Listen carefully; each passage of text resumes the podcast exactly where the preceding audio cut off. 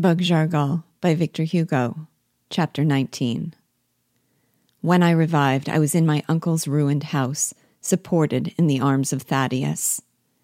This faithful Thaddeus gazed upon me with the deepest anxiety. Victory! exclaimed he as he felt my pulse begin to beat. Victory! The Negroes are routed, and my captain has come to life again. I interrupted his exclamations of joy by my eternal question Where is Marie? I had not yet collected my ideas. The sentiment and not the remembrance of my misfortune remained with me. Thaddeus hung his head.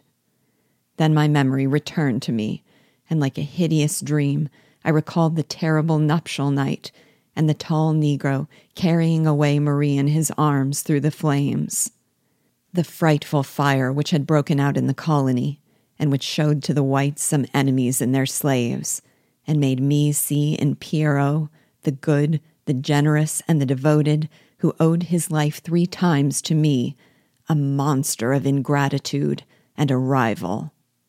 The carrying off of my wife on the very night of our marriage proved to me what I had at first suspected and I now knew that the singer in the woods was no other than the ravisher of Marie. What a change in so few hours. Thaddeus told me that he had vainly pursued Pierrot and his dog, that the Negroes retired, although their number could have easily destroyed my small troop, and that the burning of the property of my family continued without the possibility of its being arrested. I asked him if they knew what had become of my uncle, in whose room they had taken me. He took my hand in silence, and leading me to the alcove, drew the curtains.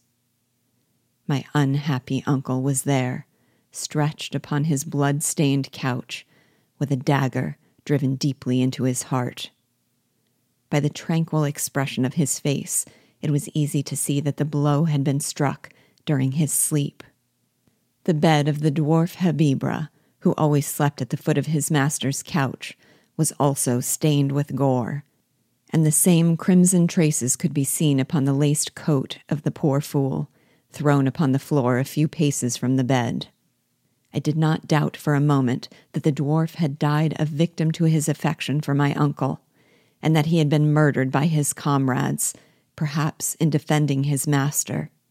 I bitterly reproached myself for the prejudice which had caused me to form so erroneous an estimate of Habibrah and Pierrot. I mingled with my tears for my uncle's untimely end some regrets for the faithful Habibrah. By my orders, his body was carefully searched for, but in vain. I imagined that the Negroes had cast the dwarf into the flames, and I gave instructions that, in the funeral service over my uncle's remains, prayers should be said for the repose of the soul of the devoted Habibrah.